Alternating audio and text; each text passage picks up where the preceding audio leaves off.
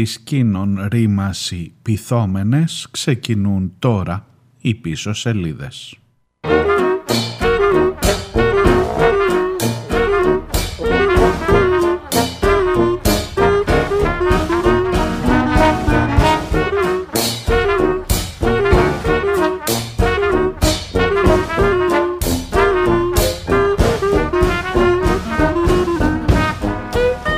Γεια σας, γεια σας, καλώς ήρθατε.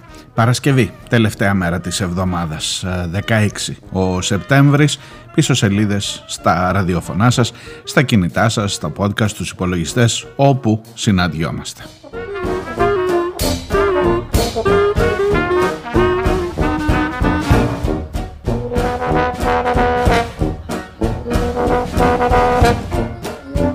Διάλεξα σήμερα ένα πιο παλιό φορμά για την ε, εκπομπή. Αν τυχαίνει να έχουμε συναντηθεί στο παρελθόν, τώρα μιλάμε για χρόνια πίσω και για το 7, για το 8 από τη συχνότητα του κόκκινου στην Αθήνα, ε, μπορεί να θυμάστε αυτό το χαλί, μπορεί να θυμάστε αυτό το τύπο εκπομπής με χαλί και με λιγότερα τραγούδια. Έχω λόγο να το κάνω σήμερα. Θέλω να σας εκμυστηρευτώ ότι τελειώνοντας την τρίτη εβδομάδα αυτής της καινούργιας σεζόν μετά τις διακοπές συμβαίνει κάτι περίεργο, συμβαίνει έτσι ένα, πώς να σας το πω, ένα μπούχτισμα, ένα overdose ρε παιδί μου. Δεν ξέρω αν είναι ότι γύρισα εγώ ή μπορεί να γυρίσατε κι εσείς με πιο τεντωμένες τις κεραίες μας. Δεν, είναι, είναι πολύ πιθανό.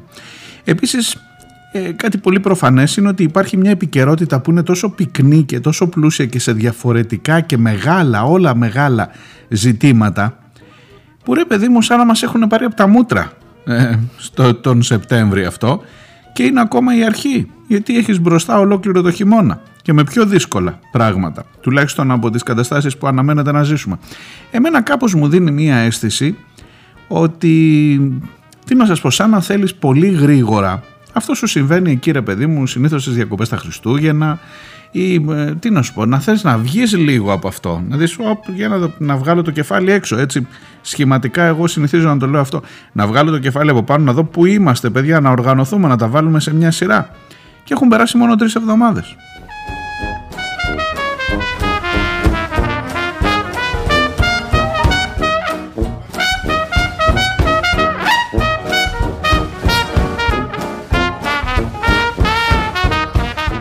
Θα μου πεις τώρα εντάξει, ο χρόνος συστέλλεται, διαστέλλεται, πάμε σε βαριές φιλοσοφίες. Ε, Ποιος είπε ότι ο χρόνος ορίζεται με το πότε τέλειωσες εσύ τις διακοπές. Οι ειδήσεις εκεί ήταν, απλά εσύ λούφαρες. Ναι, θα το δεχτώ. Ενδεχομένως. Ε, ούτε αυτά του Μπέρτο Έκο ισχύουν ότι τον Αύγουστο δεν, δεν υπάρχουν ειδήσεις κλπ. κλπ. Πάντα εκεί ήταν οι ειδήσεις. Απλά εσύ τώρα δίνεις περισσότερη προσοχή. Αλλά κρατήστε λίγο και την άλλη πλευρά. Ή τουλάχιστον για να μην το πολύ φιλοσοφούμε, είναι και Παρασκευή αν και θα σας βαρύνω λίγο σήμερα, νομίζω, θα πάρουμε υλικό για το μαξιλάρι μας, για το Σαββατοκύριακο. Ε, σήμερα θα επιδιώξω να είναι μια εκπομπή που δεν θα έχει πολλά δικά μου λόγια. Ήδη θα μου πεις έχεις μιλήσει πάρα πολύ. Ε, θα επιδιώξω να έχει λόγια άλλων πάνω στα οποία να πατήσουμε ίσως και να μην χρειάζεται καν να σχολιάσεις με τη δική σας βοήθεια, με τη βοήθεια καλών φίλων ε, που κάνουν προτάσεις για το τι μπορεί να ακουστεί σε αυτή την εκπομπή, τι πρέπει να ακουστεί και με πράγματα από διαφορετικούς χώρους, από διαφορετικά συμφραζόμενα αλλά πάντα με μια γενική ε, κοινή συνισταμένη. Ε, τη συνισταμένη του δίκιου, τη, συνισταμένη, τη συνισταμένη των, ε, της διεκδίκησης μιας καλύτερης σε πάση περιπτώσει ζωής. Ξέρω, ξέρω, ακούγεται λίγο προεκλογικό αυτό. Λοιπόν, μισό λεπτό, να εξηγηθώ για να μην κάνω έτσι μεγάλες εισαγωγές.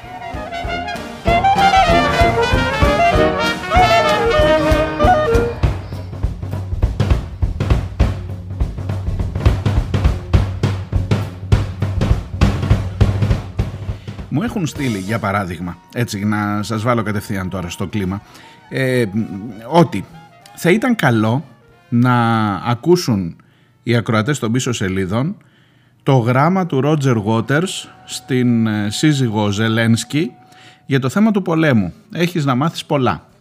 Ο φίλος ο Δημήτρης είναι αυτός, είναι η μία από τις δύο προτάσεις του, ο λεγόμενος και αρχισυντάκτης, ο Δημήτρης Σφακιανάκης.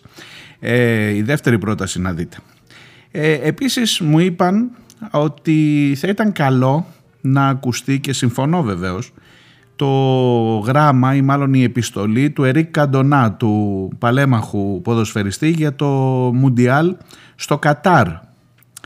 Επίσης μου είπαν ότι θα ήταν καλό να ακουστεί η γνώμη του Δημήτρη Ζερβουδάκη, του τραγουδοποιού, ο οποίος βρέθηκε δίπλα στους φοιτητές στην, ε, στο Πανεπιστήμιο, στο Αριστοτέλειο Πανεπιστήμιο, οι οποίοι είναι δίπλα-δίπλα με, τα, με τους ματατζίδες που προσπαθούν να προστατέψουν τους αστυνομικούς, τους πανεπιστημιακούς. Επί αυτού έχω και διαφορετική άποψη που μου έρχεται από Αυστραλία. Επίσης είμαι σίγουρος ότι θα ήταν καλό, αυτό είναι δική μου πρωτοβουλία, να ακούσετε τα λόγια του εκπροσώπου του ΣΥΡΙΖΑ για το γιατί ενώ είμαστε, ενώ θεωρούμε ότι η διεύρυνση του ΝΑΤΟ ε, δεν προσφέρει στην ειρήνη στην Ευρώπη, ψηφίζουμε υπέρ της διεύρυνσης του ΝΑΤΟ. Είναι μια μοναδική έτσι, ε, στα, ένας σταθμός στην ιστορία του αριστερού κινήματος, νομίζω. Επίσης, η δεύτερη πρόταση του Δημήτρη είναι να ακούσετε τον ε, Κώστα Καζάκο μαζί με την Ειρήνη Παπά σε μία από τις συγκλονιστικότερες ερμηνείες του σε μία από τις ε, συγκλονιστικότερες συναντήσεις τους. Θα μου πεις χωράνε όλα αυτά σε μία εκπομπή, μάλλον δεν χωράνε και βεβαίως έχω να ε, μεταφέρω να ακούσετε και τα δικά σας μηνύματα που ανοίγουν προβληματισμούς πάρα πολλούς. Χαίρομαι που ακόμα και μία λέξη, μία φράση σε αυτήν εδώ την εκπομπή μπορεί να δημιουργήσει ε, να δώσει αφορμή προβληματισμού αναφέρομαι στα θέματα της ψυχικής υγείας που κάτι είπα χθες ε, και με μια παρατήρηση του ακροατή. Βεβαίως έχω να σας πω εξελίξεις για το θέμα της στέγης και μια αλγινή, ε, μια, μια ντροπιαστική πραγματικά πρόταση από την κυβέρνηση για αυτό το θέμα που συζητάμε, αν ακούτε τακτικά τις τελευταίες ημέρες, ε, εδώ από τις πίσω σελίδες. Ε, ναι, χωράνε όλα αυτά σε μια εκπομπή. Όχι, προφανώς δεν χωράνε. Πάμε όμως, θα το προσπαθήσουμε.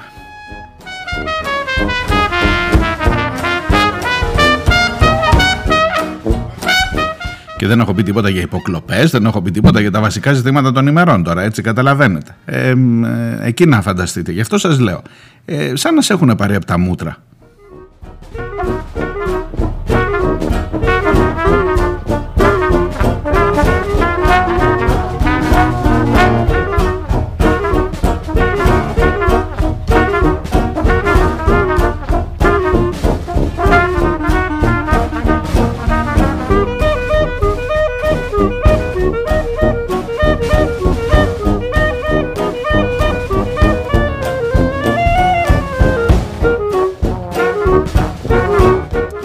Λοιπόν το πρώτο αυτό εδώ για να ξεκινήσω να σας διαβάζω το γράμμα του Roger Waters είναι το Masters of War φυσικά από τον Bob Dylan.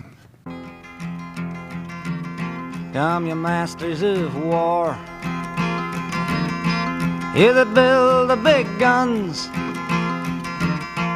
You that build the death planes You that build all the bombs You that hide behind walls; You that hide behind discs; I just don't want από τις 7 Σεπτεμβρίου από την προηγούμενη εβδομάδα ο Roger Waters, ο θρηλυκός ηγέτης των Pink Floyd έχει στείλει ένα γράμμα, γνωστός φυσικά για την δράση του στο αντιπολεμικό κίνημα και εναντίον και των καθεστώτων στις Ηνωμένες Πολιτείες Αγαπητή κυρία Ζελένσκα, είναι η σύζυγος του Ζελένσκι. Ματώνει η καρδιά μου για σας και για όλες τις ουκρανικές και ρωσικές οικογένειες που έχουν καταστραφεί από τον τρομερό πόλεμο στην Ουκρανία.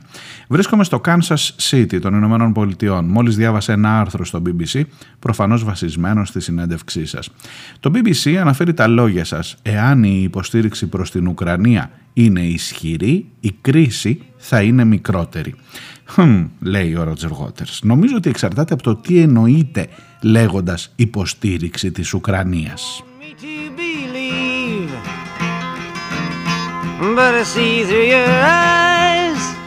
Εάν με τον όρο υποστήριξη της Ουκρανίας εννοείται τη συνεχιζόμενη προμήθεια όπλων στο στρατό της κυβέρνησης του Κιέβου, τότε φοβάμαι ότι μπορεί να κάνετε τραγικό λάθος. Η ρήψη έφλεκτης ύλης με τη μορφή όπλων δεν βοήθησε ποτέ στον τερματισμό ενός πολέμου στο παρελθόν και δεν θα βοηθήσει ούτε τώρα.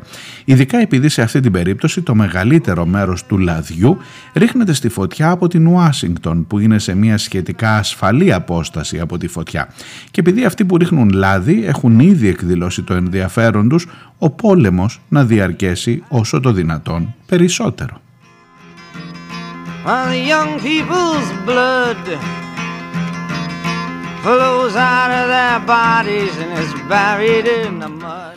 Φοβάμαι ότι εμείς και εννοώ ανθρώπους σαν εσάς και εμένα που πραγματικά θέλουν την ειρήνη στην Ουκρανία, που δεν θέλουν να χρειαστεί να πολεμήσετε μέχρι την τελευταία ζωή ενός Ουκρανού πολίτη και ίσως ακόμα και αν πρόκειται για το χειρότερο σενάριο μέχρι την τελευταία ανθρώπινη ζωή, αν ανταυτού θέλουμε να επιτύχουμε ένα διαφορετικό αποτέλεσμα, ίσως χρειαστεί να βρούμε έναν άλλο τρόπο και αυτός ο τρόπος μπορεί να βρίσκεται στις καλές προθέσεις του συζύγου σας που είχε εκφράσει στο παρελθόν. Ναι, εννοώ την πολιτική πλατφόρμα με την οποία ο ίδιος τόσο αξιέπαινα έθεσε υποψηφιότητα για την Προεδρία της Ουκρανίας, την πλατφόρμα με την οποία κέρδισε την ιστορική του νίκη στις δημοκρατικές εκλογές του 2019. Ο ίδιος τότε στάθηκε στην προεκλογική πλατφόρμα των παρακάτω υποσχέσεων. 1. Τερματισμός του εμφυλίου πολέμου στα Ανατολικά και ειρήνη στο Ντομπάς και μερική αυτονομία του Ντόνετσκ και του Λουγκάνσκ. Επικύρωση και εφαρμογή του υπόλοιπου πακέτου των συμφωνιών του Μίνσκ. Μπορεί κανείς μόνο να υποθέσει ότι η πολιτική εκστρατεία του συζύγου σας, του συζύγου σας δεν τέριαζε καλά με ορισμένες πολιτικές φατρίες στο Κίεβο και ότι αυτές οι φατρίες έπεισαν το σύζυγό σας να αλλάξει ριζικά πορεία αγνοώντας την εντολή του λαού. Do you think that it could? I think you will find. Δυστυχώς ο σύζυγός σας συμφώνησε με ολοκληρωτικές αντιδημοκρατικές μεθόδους αντίθετες με τη θέληση του Ουκρανικού λαού και έκτοτε η Ουκρανία κυβερνάται από τις δυνάμεις του ακραίου εθνικισμού που προηγουμένως δόλια παραμόνευαν στην σκιά έκτοτε έχουν ξεπεράσει όλες τις κόκκινες γραμμές που ορίζονται σαφώς από τους γείτονές σας στη Ροζική Ομοσπονδία και ως εκ τούτου οι ακραίοι εθνικιστές έθεσαν τη χώρα σας στο δρόμο αυτό προς τον καταστροφικό πόλεμο. Δεν θα συνεχίσω. Αν κάνω λάθος βοηθήστε με να καταλάβω πώς. Αν δεν κάνω λάθος παρακαλώ βοηθήστε με στις ειλικρινείς προσπάθειές μου να πείσω τους ηγέτες μας να σταματήσουν τη σφαγή. Μια σφαγή που είναι μόνο προς το συμφέρον των κυρίαρχων τάξεων και των ακραίων εθνικιστών, τόσο εδώ στη Δύση όσο και στην όμορφη χώρα σας και στο εις βάρος ημών των απλών ανθρώπων και εδώ και στη Δύση και στην Ουκρανία και στην πραγματικότητα των απλών ανθρώπων παντού στον κόσμο. Δεν θα ήταν καλύτερο να απαιτήσετε την εκπλήρωση των προεκλογικών υποσχέσεων του συζύγου σας και να βάλετε ένα τέλος σε αυτόν τον θανάσιμο πόλεμο. Με αγάπη, Roger Waters. Hey you, out there in the cold, getting lonely, getting old, can you feel me? Hey you, Standing in the aisles with itchy feet and fainting smiles, can you feel me? Hey, you, don't help them to bury the light.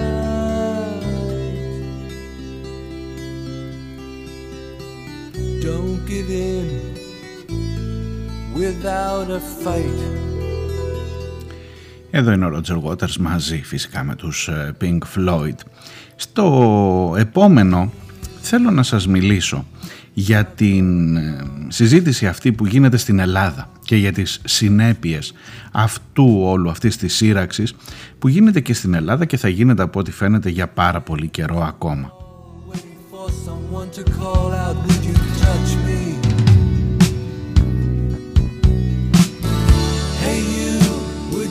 help me to carry the stone.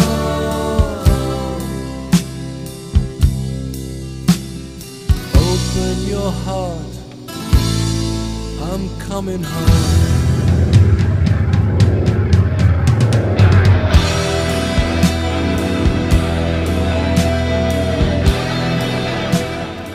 Τι λέει ο Ρότζερ Waters στην σύζυγο του Ζελένσκι. Του λέει ότι το, της λέει ότι το λάδι στη φωτιά το ρίχνει αυτός που είναι πολύ μακριά από τη φωτιά. Η Αμερική.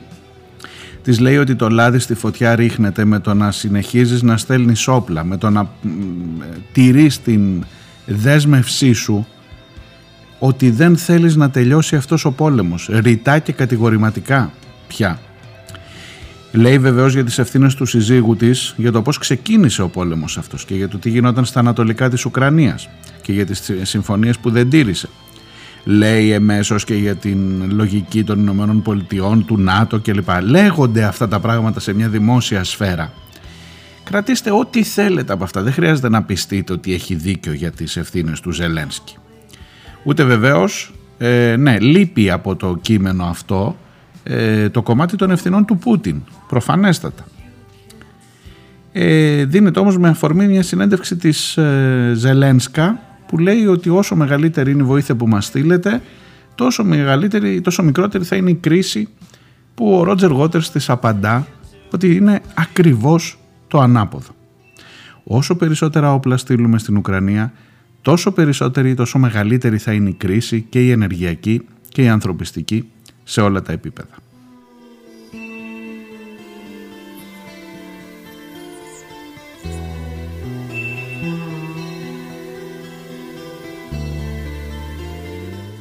Φεύγουμε από εκεί.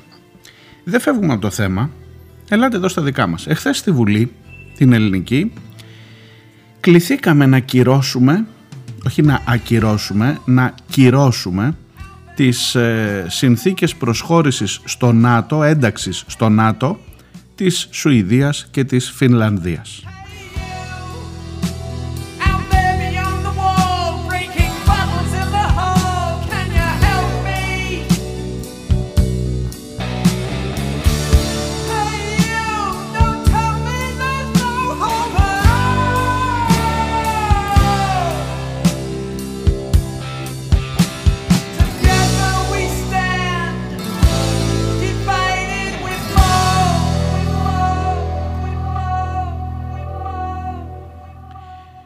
Το επόμενο ηχητικό απόσπασμα έρχεται από, την, από τον εισηγητή του ΣΥΡΙΖΑ. Λέγεται Γιάννης Μπουρνούς, είναι βουλευτής του νομού Λέσβου.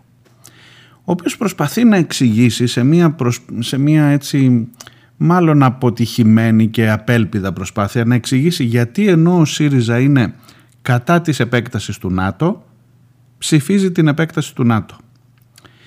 Ε, δεν σας βάζω από τα άλλα κόμματα γιατί οι θέσεις είναι μάλλον αναμενόμενες. Το Πασόκ, η Νέα Δημοκρατία και ο ΣΥΡΙΖΑ ψήφισαν, κατακύρωσαν, την, κύρωσαν μάλλον την συνθήκη αυτή. Ε, τα άλλα κόμματα την καταψήφισαν. Μου κάνει όμως εντύπωση πως ένα αριστερό κόμμα με θέσεις, θυμάστε, εντάξει δεν θα πάω πολύ πίσω στα ΕΟΚ και ΝΑΤΟ, το αυτά και το Πασόκ τα έλεγε, εντάξει το Πασόκ τώρα με τα χίλια. Αλλά στην λογική και μάλιστα να βγαίνει στο μικρόφωνο να δείχνει νομίζω ένα πάρα πολύ χαρακτηριστικό απόσπασμα που δείχνει την κρίση ταυτότητας που περνά και η αριστερά συνολικά θα έλεγα, όχι μόνο ο ΣΥΡΙΖΑ. Εκεί που χάνεις λίγο τα λόγια και που προσπαθείς να, να, να πεις και το άσπρο άσπρο αλλά και το άσπρο μαύρο. Μη λέγω περισσότερα, ακούστε τον ίδιο και συζητάμε. Ως προς τη διεύρυνση του ΝΑΤΟ να ξεκαθαρίσουμε ότι δεν θεωρούμε ότι επί της αρχής συμβάλλει στην ειρήνη στην Ευρώπη. Στο πλαίσιο αυτό είμαστε απολύτως απέναντι στη διεύρυνση του ΝΑΤΟ στην Ουκρανία, τη Γεωργία και τη Μολδαβία. Μόνο η ένταξή του στην Ευρωπαϊκή Ένωση μπορεί να δώσει προοπτική ανάπτυξης και ειρήνη σε αυτές τις χώρες. Οφείλουμε λοιπόν πάση θυσία να εργαστούμε για την αποτροπή ενός νέου ψυχροπολεμικού ανταγωνισμού που ας μην γελιόμαστε θα είχε πεδίο σύγκρουση στην ευρύτερη γειτονιά μας και θα περιέπλεκε και τις ήδη τεταμένες σχέσεις με την Τουρκία και τις άλλες χώρες της περιοχής. Αντίθετα, η εξωτερική πολιτική του κ. Μητσοτάκη φραστικά υιοθετεί την πολιτική της ευρωπαϊκής αυτονομίας, αλλά στην πράξη επαναφέρει το δόγμα Παπάγου, του πιστού και δεδομένου, της απόλυτης ταύτισης με τα συμφέροντα των ΗΠΑ. Θυμίζω εδώ πως η Τουρκία εκμεταλλεύτηκε με θρασίτητα την ανάγκη ομοφωνίας για την ένταξη νέων μελών στο ΝΑΤΟ και εκβίασε για να αποσπάσει απαράδεκτες παραχωρήσεις. Η Ελλάδα όφιλε να θέσει το θέμα της μη άρσης του εμπάργου όπλων της Σουηδίας προς την Τουρκία αναδεικνύοντας και τις ομοιότητες του ρωσικού με τον τουρκικό αναθεωρητισμό. Σε κάθε περίπτωση, κυρίες και κύριοι συνάδελφοι, και στη βάση όσων εξέθεσα παραπάνω, ψηφίζουμε υπέρ και στις δύο αυτές συμβάσεις. Ευχαριστώ.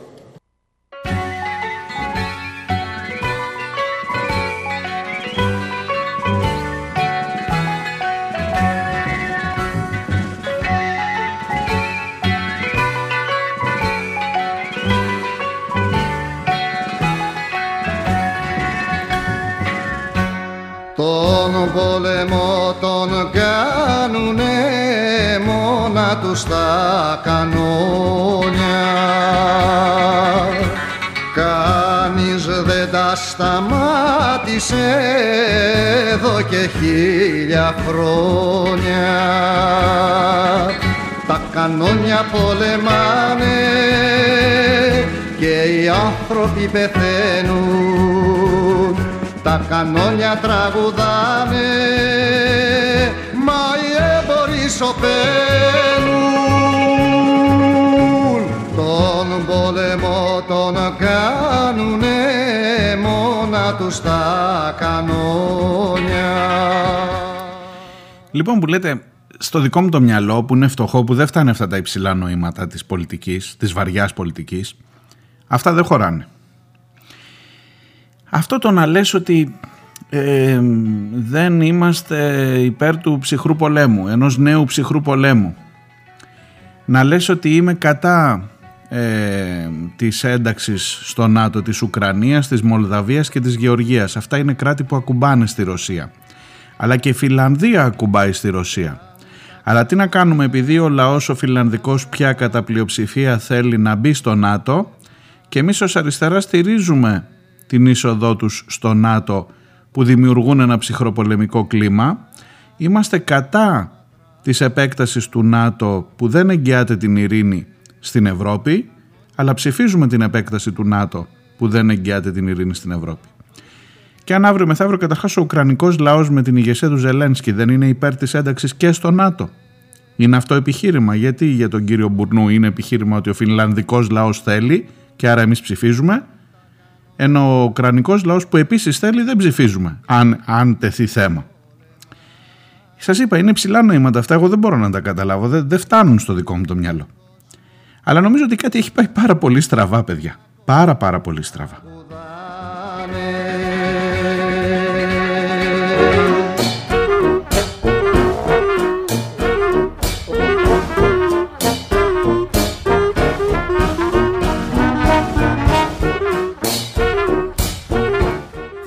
Ήρθε μετά ο εισηγητής του Κουκουέ, ο Παφίλης. Ναι, ναι, Κουκουέ εκεί στιγνό, αυτό πώς το λένε, πώς το λέτε, μονο, μονολυθικό, εκεί τα δικά του ρε παιδί μου, εγκληματίες κλπ. Αλλά έλεγε του κόσμου τις αλήθειες.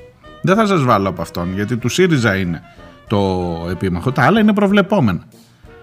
Τους είπε ο Παφίλης, ρε εσείς, ποιος έσφαξε τους ανθρώπους στη Ιουγκοσλαβία με το ΝΑΤΟ που πάτε και βάζετε και άλλες χώρες μέσα; Τι ρόλο έχει παίξει το ΝΑΤΟ στην Ευρώπη; Τους είπε περίπου αυτό που λέει και ο Ρότζερ Γότερς από την άλλη πλευρά.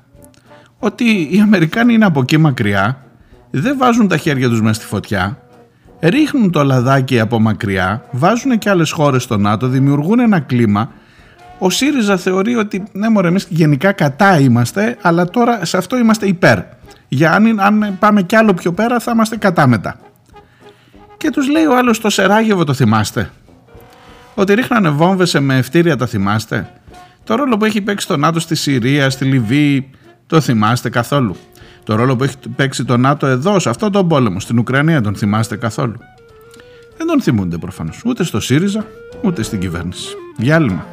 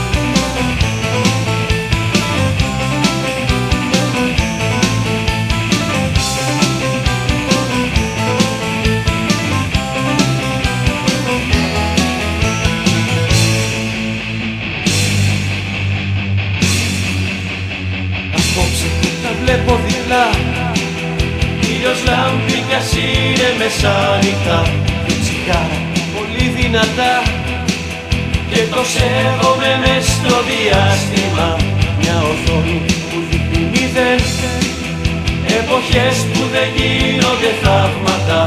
Ένα στόμα φωνάζει πως δεν θα μετρήσεις με χίλια τεχνάσματα.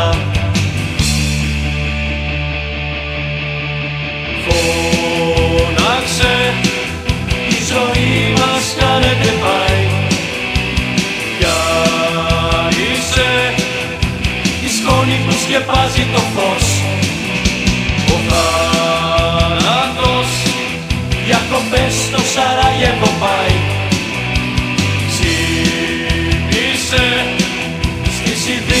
τα βλέπεις και τρως.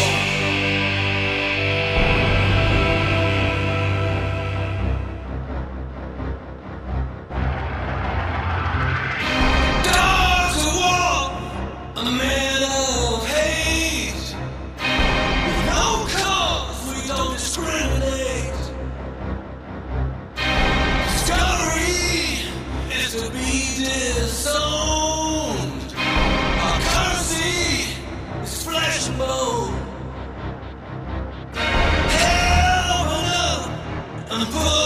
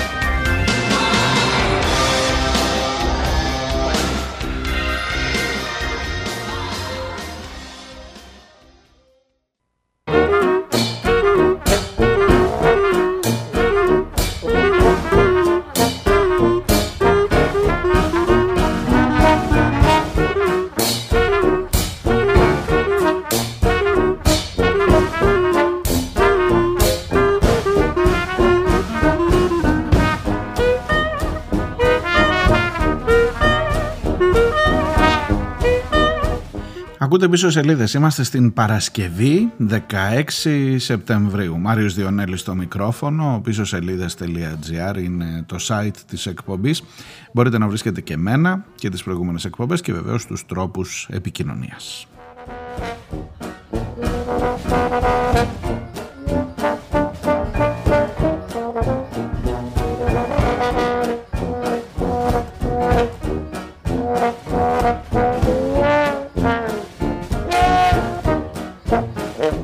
Σε ένα παλιό φορμάτ εκπομπή σήμερα με χαλί και όχι με συνεχόμενα τραγούδια από μια συλλογή της, ε, που του Μάγιο είναι αυτό από Νέα Ορλεάνη, Give It Up, ε, Michael White, Dr. Michael White.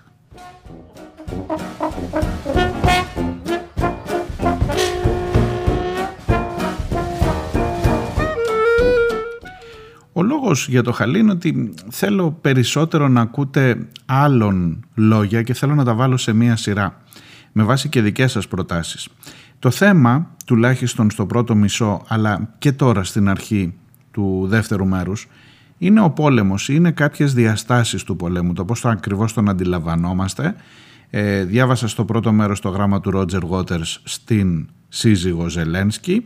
Ακούσαμε τον Γιάννη Μπουρνούς να λέει ότι ενώ ο ΣΥΡΙΖΑ είναι κατά της διεύρυνσης θα ψηφίσει τη διεύρυνση του ΝΑΤΟ, ο πόλεμος βλέπετε.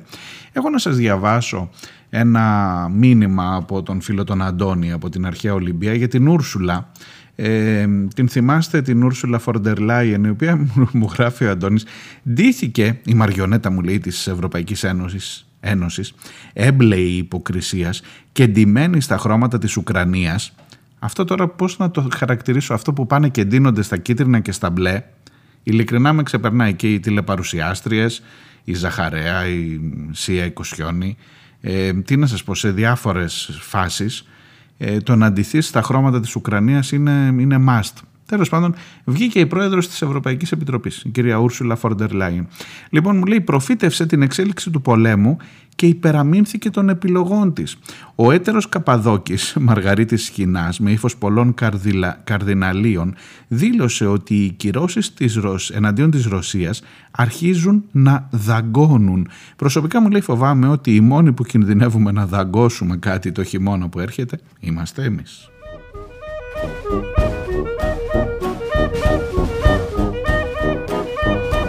Λοιπόν το ερώτημα που τίθεται για να σας πάω τώρα λίγο αλλού ε, με τη βοήθεια του Δημήτρη ε, είναι τι είσαι, τι είσαι διατεθειμένος να κάνεις για αυτό τον πόλεμο; Τι είσαι διατεθειμένος καταρχάς αν τον έχεις καταλάβει, αν έχεις καταλάβει ότι κάποιοι δεν θέλουν να σταματήσουν, το λέει ξεκάθαρα ο Waters, αν έχεις καταλάβει ότι αλλάζει τις αρχές σου, κοίτα το ΣΥΡΙΖΑ και ετοιμάζεσαι να θυσιάσεις τις ε, αρχές σου εναντίον του ΝΑΤΟ, εναντίον του ψυχρού πολέμου, εναντίον όλων όσων έχουν ζήσει οι πατεράδες σου, εκείνοι αν θυμάσαι που κατέθετες πιο παλιά λουλούδια στην Κεσαριανή, θυμάσαι στα μνήματα, τέτοιων πολέμων θύματα έπεσαν εκείνοι.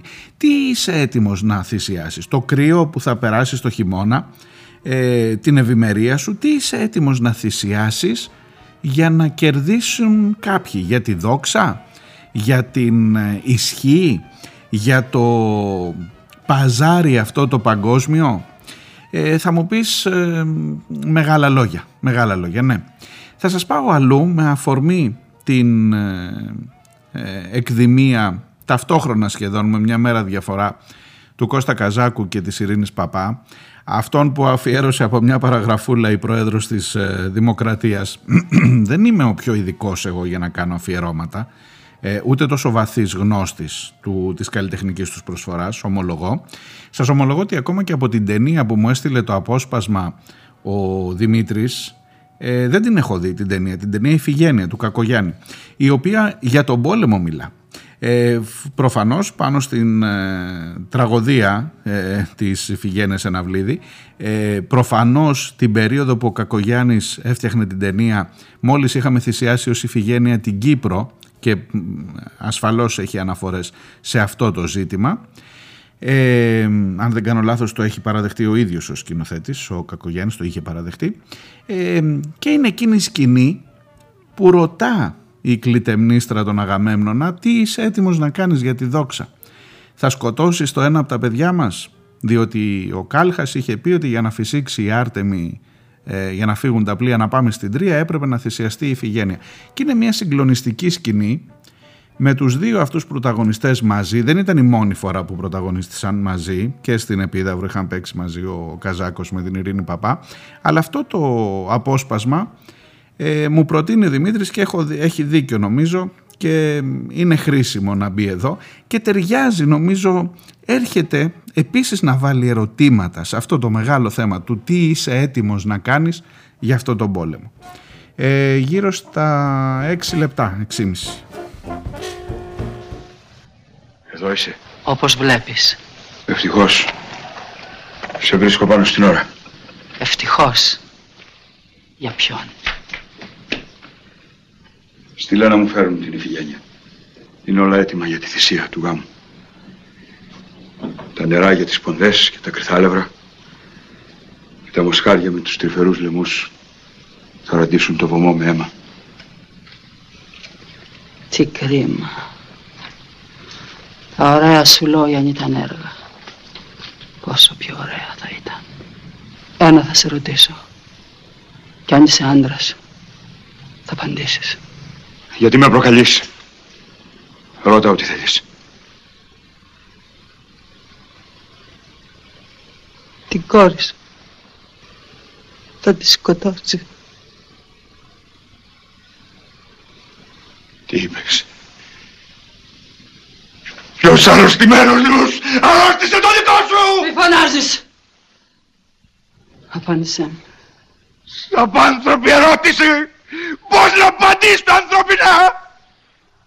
Ρώτησα και ρωτάω. Θα απαντήσεις.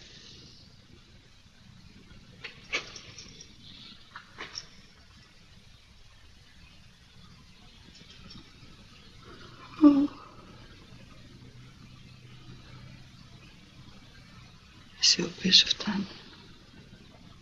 Δεν χρειάζονται άλλα λόγια. τον πόνο μου. Γιατί να τον εξευτελίσω με όλα ψέματα. Εγώ όμως θα μιλήσω. Δίχως περιστροφές και υπενιγμούς. Εκεί που φτάσαμε, μιλάνε τα μαχαίρια. Παντρεύτηκες. Πώς; Με ένα έγκλημα. Εσύ με ήθελες. Εγώ ποτέ. Σκότωσες τον άντρα μου, τον Τάνταλο. Και μ' άρπαξες. Και όταν τα αδέρφια μου όρμησαν να σε εκδικηθούν. Εσύ. Τι έκανες; Σούρθηκες στα πόδια του πατέρα μου. Κρεμάστηκες από ένα γέρο αδύναμο. Ζητώντας έλεος. Και έλεος πήρες. Και κάτι παραπάνω. Εμένα. Για γυναίκα σου. Τα χρόνια ξέφτισαν το μίσος μου. Έκανα την υποταγή μου δύναμη και στείλωσα το σπίτι σου πάνω στην αφοσίωσή μου. Δίπλα μου η δύναμη σου φούντωνε. Η φήμη σου, τα πλούτη σου, βουνό. Όλα σου τα έδωσα. Παιδιά, τούτο το γιο, πριν από αυτόν τρεις κόρες. Σπλάχνα μου, όλα. Και τώρα, θέλεις να μου σκοτώσεις το όνομα; Και αν σε ρωτήσουνε γιατί. Και θα ρωτήσουνε γιατί, γιατί, γιατί τη σκότωσες. Τι θα απαντήσεις. Πες το. Πως με το αίμα του παιδιού σου; Πληρώνεις λίτρα για μια πόρνη. Τι ωραία. Θα δίνεις ό,τι πιο πολύ αγαπάς. Για κάτι που απεχθάνεστε. Για μπάρτιτρια. Με τι καρδιά θα σου κρατάω το σπίτι; Κάθε βήμα μου ακούω τα βήματά της και στις σκιές. Τα μάτια της θα καίνε σαν καντίνα. Μόνη, μέσα στα μαύρα. Θα μετράω τις μαύρες ώρες με κατάρες μαύρες. Νύχτα μέρα θα φωνάζω. Ο άντρας μου είναι φωνιάς του. Πατέρας και φωνιάς του. Κάποτε ο πόλεμος θα τελειώσει. Αν ζήσεις, θα σε περιμένω. Μαζί με τα παιδιά μου. Το μίσος μας σαν την οχιά. Μια οχιά με τέσσερα κεφάλια. Τόσο μονάχα. Τόσο θα χρειαστεί. Μια πρόταση. Ένα τίποτα. Μην το κάνεις! Δεν θέλω μη με ρίξεις το κακό, είναι άδικο! Την ώρα εκείνη, το αίμα τρέχει στο βωμό. Πού θα κοιτάς; Θα έχεις τα μάτια σου κλειστά και θα προσεύχεσαι. Τι προσευχές κάνουν οι παιδοκτόνοι. Ή μήπως θέλεις να προσευχηθώ εγώ για σένα. Αν υπάρχει Θεός, γιατί να τον χλεβάσω.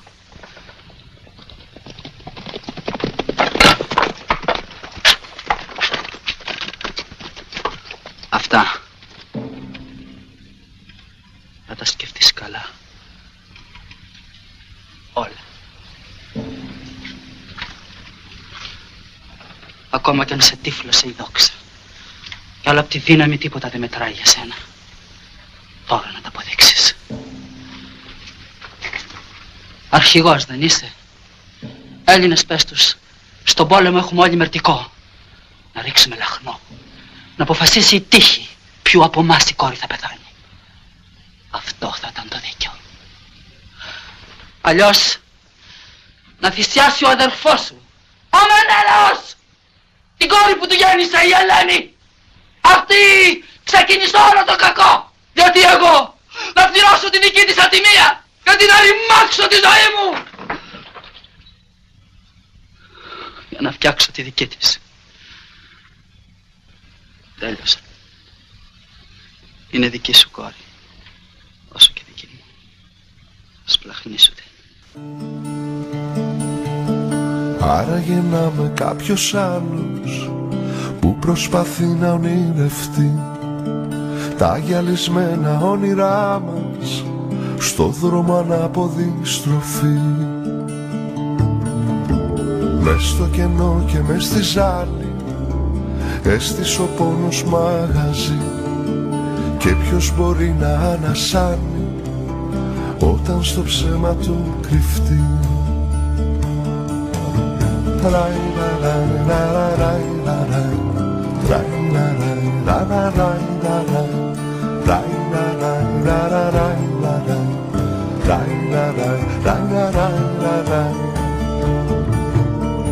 είναι τα χρόνια και είναι οι μέρες με μια πληγή που αιμορραγεί κι αν περισσέψαν οι φοβέρες είναι σκληρή ανταμοιβή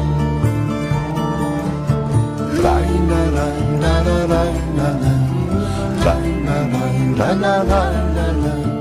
Ράι, ρα, ρα, ρα, ρα, ράι, ρα, ρα. Ράι, ρα, ρα, ρα, ρα, ρα, ρα. Δε σε φοβάμαι ό,τι κι αν γίνει Τι κι αν το σύμπαν γκρεμιστεί Μες στην ψυχή μου θα έχει μείνει Κάποια αυτόφωτη στιγμή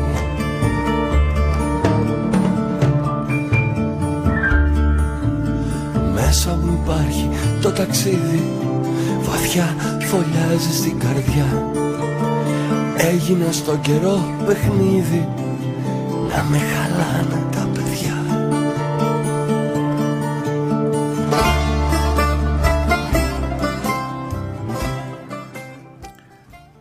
Το ερώτημα πόσο μπορείς να αλλάξεις για να δικαιολογήσεις την στάση σου, για να κάνεις ότι δεν καταλαβαίνεις, για να πάρεις το μέρος των ισχυρών, για να μπεις σε μια λογική διαφορετική για τη δόξα, για τα πλούτη, για το ακριβό LNG, για το φυσικό αέριο. Γιατί, γιατί θα τα κάνεις όλα αυτά; Γιατί θα θυσιάσεις ως ηφηγένεια την ευημερία σου κατά πρώτον, τις ζωές των ανθρώπων, το μέλλον των παιδιών σου.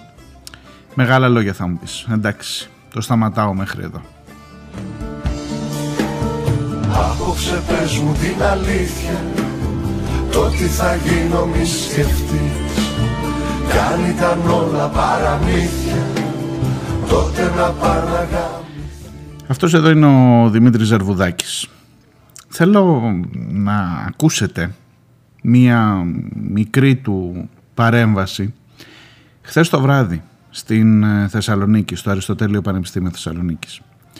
Ε, η εικόνα είναι ο ίδιος να μιλά με φοιτητές στο background σχετικά κοντά του αλλά πίσω του είναι η αστυνομική είναι εκεί όπου υπάρχει τις τελευταίες μέρες μία ένταση και λόγω της διεθνούς έκθεσης φυσικά αλλά κυρίως λόγω της παρουσίας της πανεπιστημιακής αστυνομίας. Ε, και τους λέει ότι εδώ μέσα σε αυτό το πανεπιστήμιο εγώ ανδρώθηκα, εγώ ε, δημιούργησα τις πρώτες μου μουσικές. Ε, λέει μερικά πράγματα. Ε, δεν χρειάζεται να, να πει περισσότερα. Ε, ακούστε τον, ακούστε τον, ας μην κάνω εγώ μεγάλες ε, εισαγωγές και ερχόμαστε. Το πανεπιστημιακό άσυλο αποτελεί ένα παγκόσμιο δείγμα πολιτισμού. Είμαι τυχερός γιατί έχω ζήσει ελεύθερα σε αυτό το χώρο, έχω σπουδάσει στο Απιθύτα, έχω αναπνεύσει ελεύθερα σε αυτό το χώρο. Εδώ ονειρεύτηκα, εδώ ξεκίνησα και την καλλιτεχνική μου προσπάθεια. Αν το θέλετε, εδώ ολοκληρώθηκε και καλλιτεχνικά. Αυτό που συμβαίνει σήμερα είναι απαράδεκτο. Η αστυνομία δεν έχει καμία θέση σε αυτό το χώρο. Στο Πανεπιστήμιο ανήκει αποκλειστικά και μόνο στους φοιτητές. Είμαστε εδώ για να υπερασπιστούμε λοιπόν τον αγώνα των παιδιών, το άσυλο για όλο τον λαό και βέβαια θέλω να σας πω με πολύ δύναμη κάτω τα χέρια από τους φοιτητές.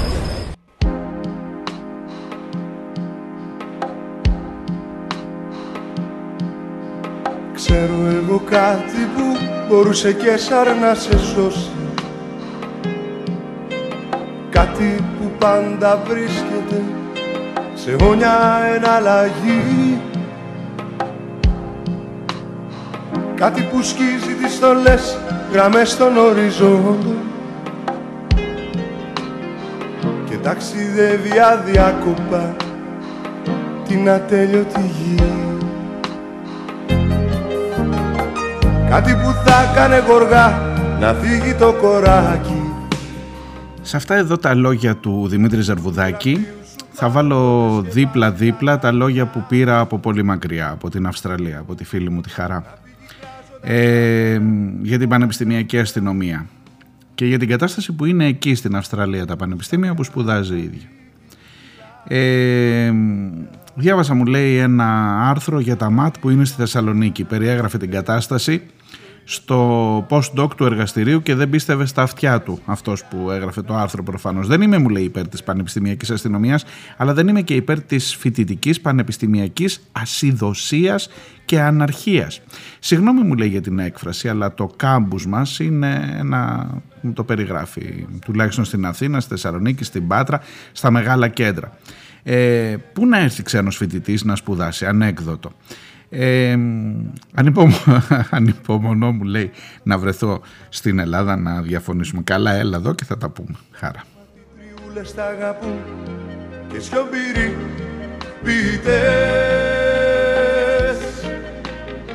Χαρούμενα και προσδοκία γεμάτα να γελάσουν Ξέρεις βρε χαρά θα την κάνουμε και από κοντά την κουβέντα αλλά εκεί στην Αυστραλία τα πανεπιστήμια είναι καλύτερα επειδή έχουν αστυνομία μέσα. Εδώ τα πανεπιστήμια είναι όπως είναι επειδή δεν είχαν μέχρι τώρα πανεπιστήμια και δεν είχαν μέχρι τώρα αστυνομία πανεπιστημιακή και θα φτιάξουν μετά. Ξέρω ότι αυτή η συζήτηση μπορεί να μοιάζει με το αν έκανε το αυγό την κότα ή η κότα το αυγό. Αλλά έχω την εντύπωση ότι πριν συζητήσεις για την αστυνομία στα πανεπιστήμια θα έχεις να συζητήσεις για πάρα πολλά άλλα πράγματα. Εκεί στην Αυστραλία ξεκίνησαν από την αστυνομία να φτιάχνουν πανεπιστήμια. Ακόμα και αν είναι σε καλύτερη κατάσταση το κάμπους και δεν είναι οίκος ανοχής όπως μου περιγράφεις, σαν, τους, σαν τα δικά μας. Ξεκίνησαν από την αστυνομία. Έλα εδώ και θα τα πούμε.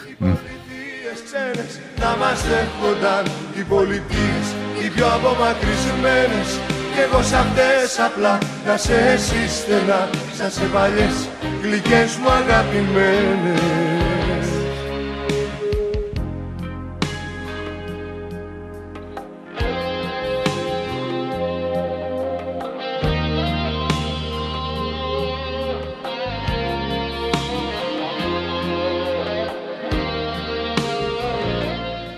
Όπως σας ε, προανήγγειλα και όπως μάντεψα δεν θα τα προλάβουμε όλα, ούτε τα δικά σας μηνύματα θα τα διαβάσω όλα και έχω αρκετά ακόμα, Χρυσούλα, Καλομήρα, Χρήστο. Θέλω να σας ε, παρακάμψω, είπα σήμερα ε, στις κίνων ρήμας υπηθόμενες θα είναι οι πίσω σελίδες. Ε, θα πάω στα λόγια ενός ακόμα ανθρώπου, σημαντικού ανθρώπου που έρχεται από το χώρο του αθλητισμού αλλά που είναι πολύ περισσότερα από ένας, ποδοσφαι... από ένας πρώην ποδοσφαιριστής πια. Είναι ο Ερικ Καντονά.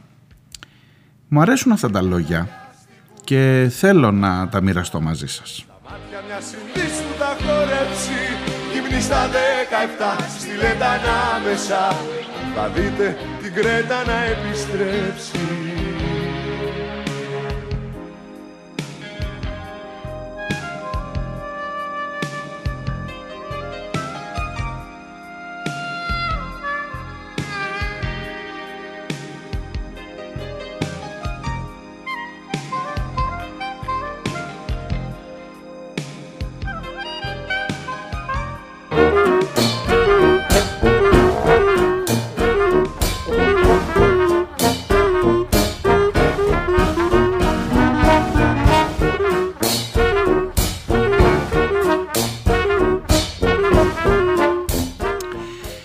Καντονά λοιπόν, ε, το κείμενό του θέλω να σας διαβάσω σε αυτά τα δύο-τρία τελευταία λεπτά της εκπομπής, αναφέρεται στο παγκόσμιο κύπελο, στο Μουντιάλ που θα γίνει στο Κατάρ.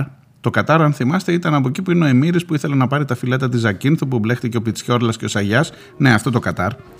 Ε, θα γίνει για πρώτη φορά χειμώνα το Μουντιάλ. Συνήθως γίνεται καλοκαίρι Εκεί στο Κατάρ, επειδή είναι άλλες θερμοκρασίες, καταλαβαίνετε. 20 Νοεμβρίου με 18 Δεκεμβρίου. Πριν από τα Χριστούγεννα θα έχουμε Μουντιάλ φέτος.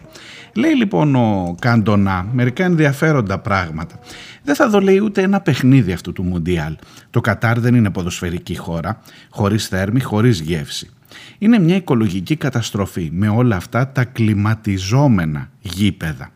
Τι τρέλα, τι βλακεία, αλλά πάνω απ' όλα μια ανθρώπινη φρίκη πόσες χιλιάδες θάνατοι για να χτιστούν αυτά τα γήπεδα και να διασκεδάσει το πλήθος για δύο μήνες και κανείς δεν νοιάζεται. Μία καρικατούρα του τι μπορεί να φέρει μέσα του ο άνθρωπος ως ακραία βρωμιά.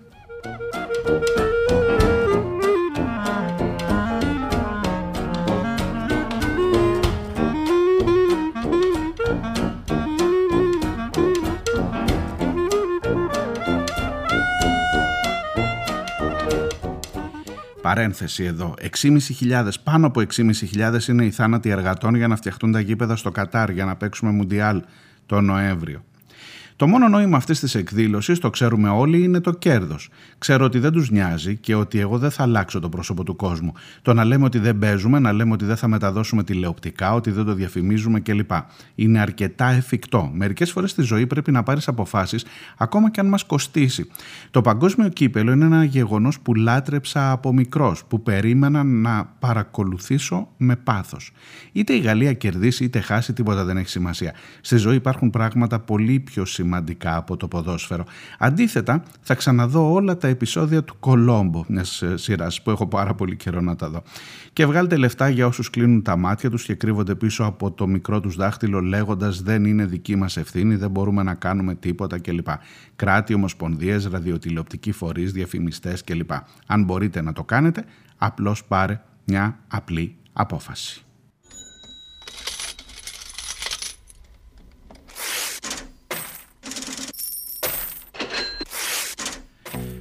Πάλι με Roger Waters και Pink Floyd και το Money εδώ θα σας χαιρετήσω. Καλό Σαββατοκυριακό, θα τα πούμε τη Δευτέρα.